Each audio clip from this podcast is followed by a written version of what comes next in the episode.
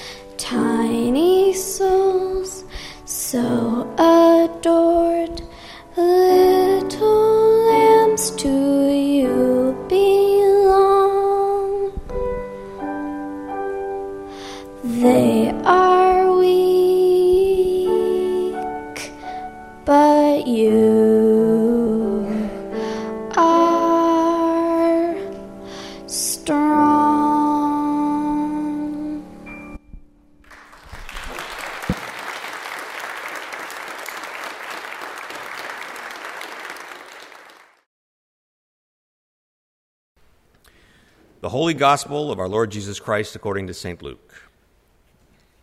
Then they arrived at the country of the Gerasenes, which is opposite Galilee. As he stepped out on land, a man of the city who had demons met him. For a long time he had worn no clothes, and he did not live in a house, but in the tombs. When he saw Jesus, he fell down before him and shouted at the top of his voice, What have you to do with me, Jesus, Son of Most High God? I beg you, do not torment me. For Jesus had commanded the unclean spirit to come out of the man. For many times it had seized him. He was kept under guard and bound with chains and shackles, but he would break the bonds and be driven by the demons into the wilds. Jesus then asked him, What is your name? He said, Legion, for many demons had entered him. They begged him not to order him to go back into the abyss. Now there was on the hillside a large herd of swine that was feeding, and the demons begged Jesus to let them enter these. So he gave permission. Then the demons came out of the man and entered the swine, and the herd rushed down the steep bank into the lake and was drowned. When the swineherd saw what had happened, they ran off and told it in the city and in the country. Then people came out to see what had happened. And when they came to Jesus, they found the man from whom the demons had gone sitting at the feet of Jesus, clothed and in his right mind, and they were afraid. Those who had seen it told them how one who had been possessed by demons had been healed. Then all of the people of the surrounding country of the Gerasenes asked Jesus to leave them, for they were seized with great fear. So he got into the boat and returned. The man from whom the demons had gone begged that he might be with him, but Jesus sent him away, saying, Return to your home and declare how much God has done for you. So he went away, proclaiming throughout the city how much Jesus had done for him. This is the word of the Lord. Today, we celebrate uh, Graduation Sunday. We celebrate yearly a time when our high school graduates, but we also at times honor our college graduates, others who are graduating from other types of institutions. And we celebrate that transition in their life. And it is a huge transition when we reach that place in life when we are graduating from something and graduating into something else. So today, of course, I'm speaking to the graduates directly, those who are in fact graduating, but also uh, speaking to those who are going to graduate, those gathered here who at some time in your life have graduated. And I would venture to say, as we listen to the Spirit of God in our lives, and the wisdom of Scripture, most every day in our lives we have the opportunity to graduate, to grow, and transform if we have the eyes to see it. Amen? So today on Psalm 42, we lift it up because, in fact, it's such a perfect psalm when you're going through a graduation process in your life. Now, whatever that process is, you'll note that at times in this graduation process, as you're graduating from something, you are rising up. You've had lessons and experiences that have enriched and nourished you. But there's also at that place an emptying that goes on. You know what I'm saying? There's that filling that we talk about in Psalm 42 of God's Spirit filling us, but it also describes that sense of emptying. When in fact, we're looking in our life for what is next. Do you hear what I'm saying? On some level, we're calling out in life for what is next. So as we celebrate Graduation Sunday, we lift up Psalm 42 that shows us that transition, that we are all in some form of a graduation process from something and into something.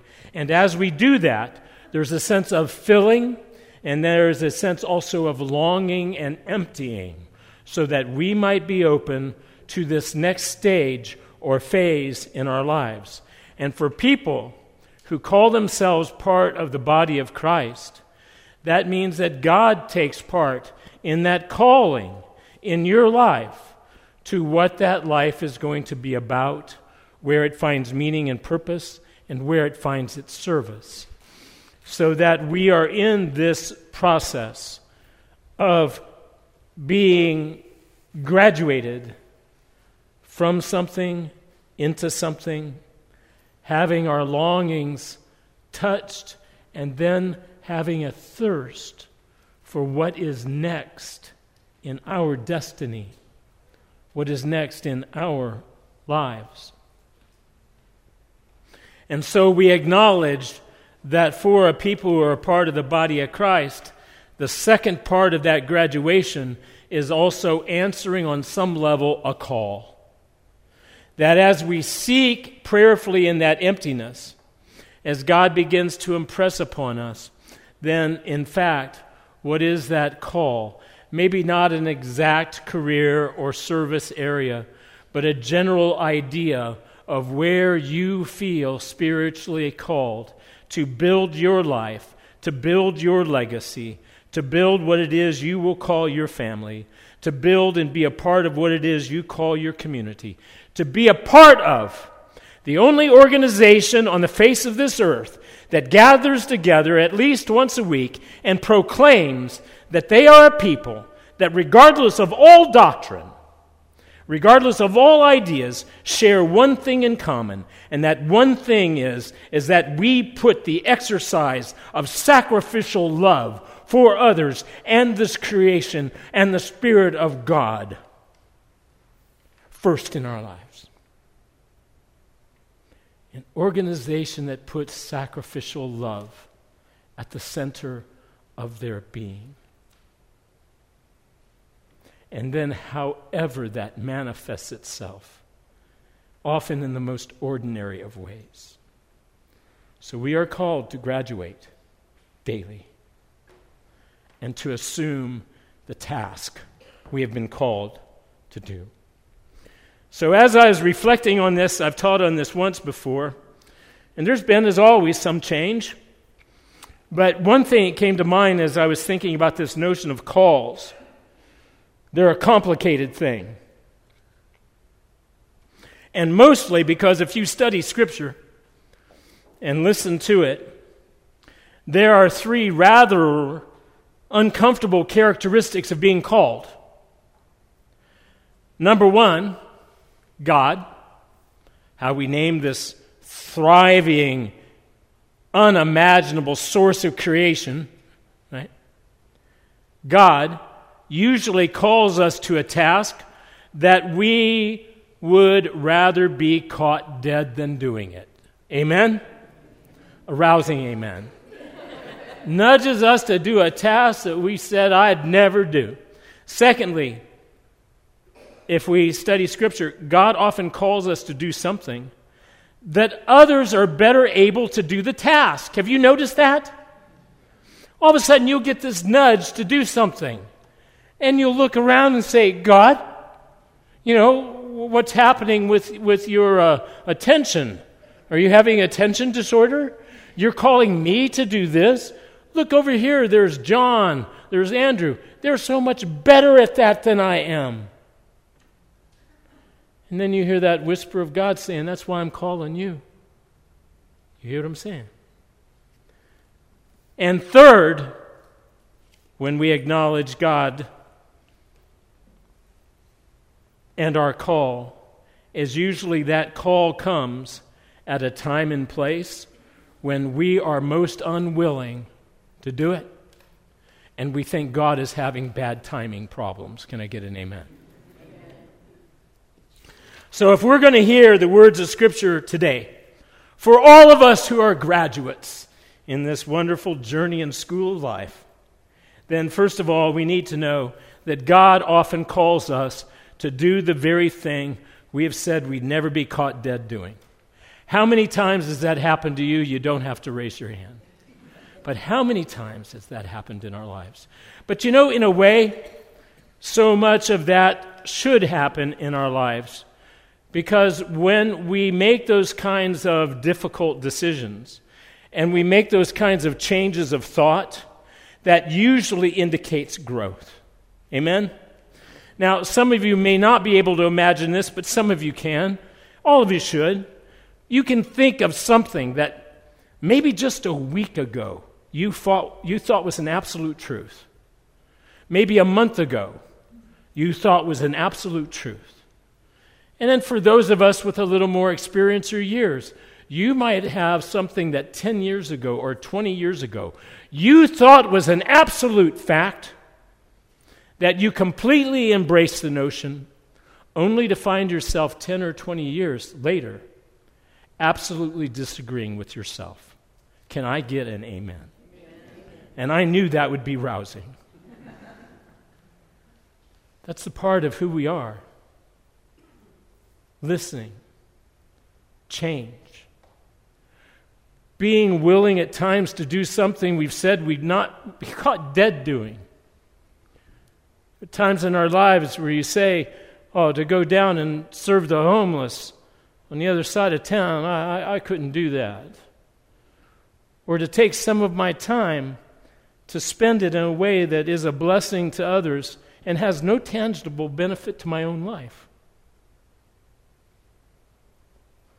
To be able to make those kind of choices that at one time or another you may have rejected. To do that means we make a return.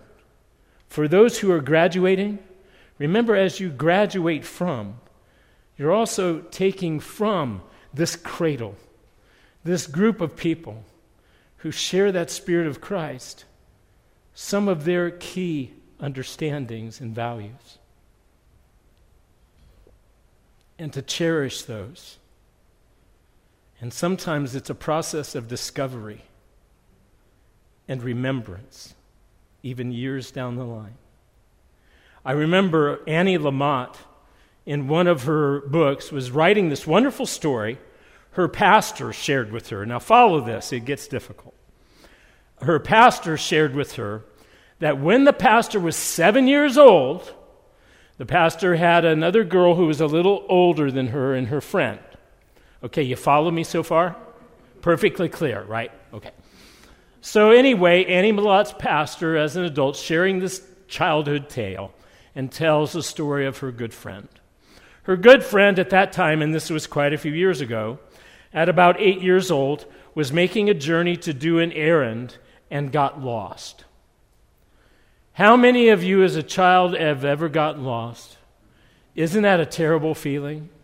And then you notice as you press on how it starts to kind of get worse. Do you notice that? Well, that's exactly what was happening to Annie Lamott's pastor's childhood friend. So this child was astute, though. She's walking lost. She saw a, uh, a police officer giving someone a parking ticket. Pretty bright. She goes over to the police officer and told the officer her dilemma. She was lost. The police officer decided to drive in circles. Figured sooner or later, we keep driving in circles, we're going to find her neighborhood and house. So the policeman was driving in circles for probably close to a half hour, 45 minutes. And all of a sudden, the little girl's face lit up. And she became just bright and excited. And she pointed and she goes, Oh, look. She goes, There's my church. I can always find my way home from here. Do you hear what I'm saying? Though you've graduated and gone on, remember at times in the confusion of choices to remember some of the values you've gained here. Because from those values, you can find your way home. Secondly, today, in terms of advice to all of us who are graduates in this wonderful journey of life, is that God often calls us to do something that someone else is better at doing. We all know that experience, right? Where you see someone else, you know they're better at it, and yet God is nudging you to do this ministry in the church. God is nudging you to do this ministry outside the walls of the church. God is, which is also our parish.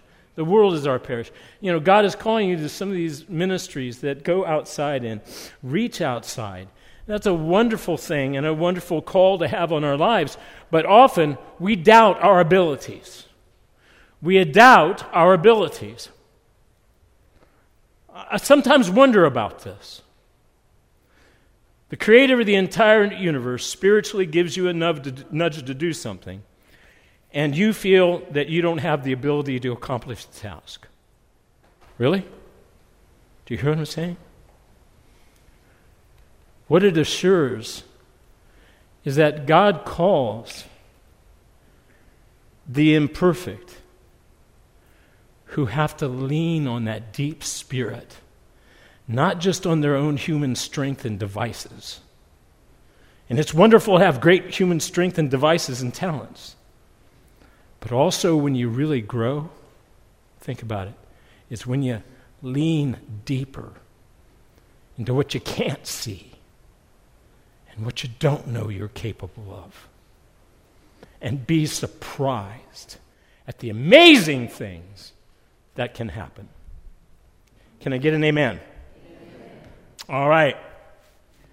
Last of all today, God's call is almost certain to come into our lives at a time that we consider, in fact, bad.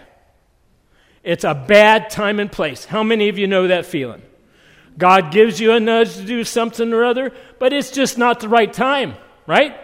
You're in a hurry. You got miles to go and things to accomplish before your day is over, right? You're busy. You're busy with life. We'll get to some of those other things later, right? And remember also, life is an amazing journey. It's complicated, at times painful, and at other times strenuous, always requiring strength and compassion. It's not easy.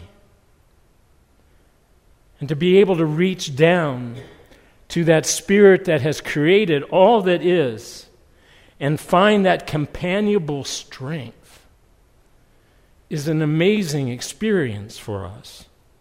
And we are called to be a part of the doing of it.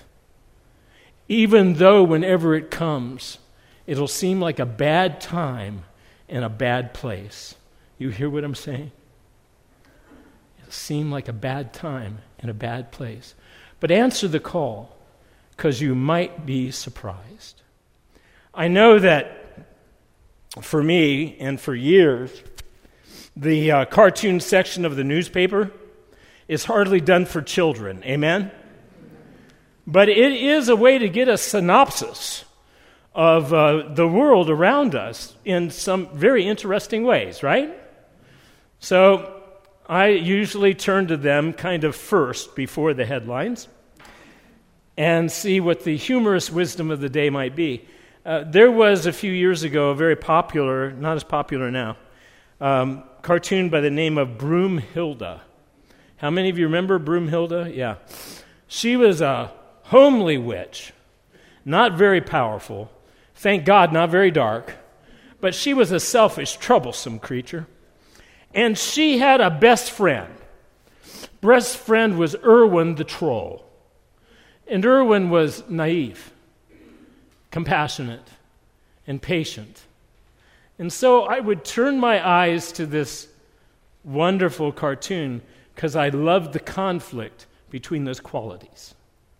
So on one particular day, Broomhilda is looking reflectively into the universe.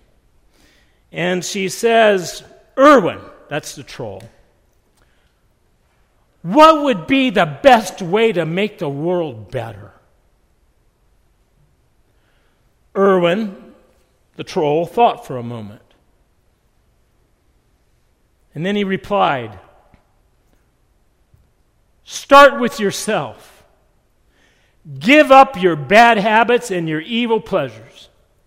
And then, when you're good and when you're pure, you'll stand as a shining example to others.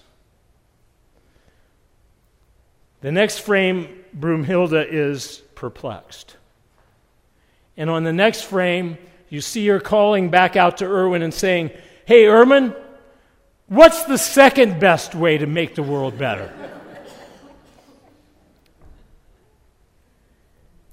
we wrestle with that theme every week. Those of us who are graduating always and being called by God always. We wrestle with the theme every week. Where we come together, we pledge our hearts to a faith that's centered on self sacrificial love. And then we often wrestle during the week with living out that mandate. Amen? But today, we celebrate in this graduation process that number one, God is calling you. God is calling you to do something you'd probably rather be caught dead than doing. God is calling you to do something you think others do better. And God is calling you to do something you feel is the wrong time and wrong place.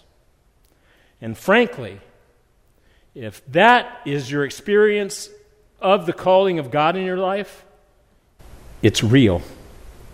Answer it. Thus ends the message. Thanks be to God. I send you forth as a people in whom the Spirit of the living Christ continues to walk this good earth. And now may the blessings of Almighty God, the Father, the Son, and the Holy Spirit be upon every one of you.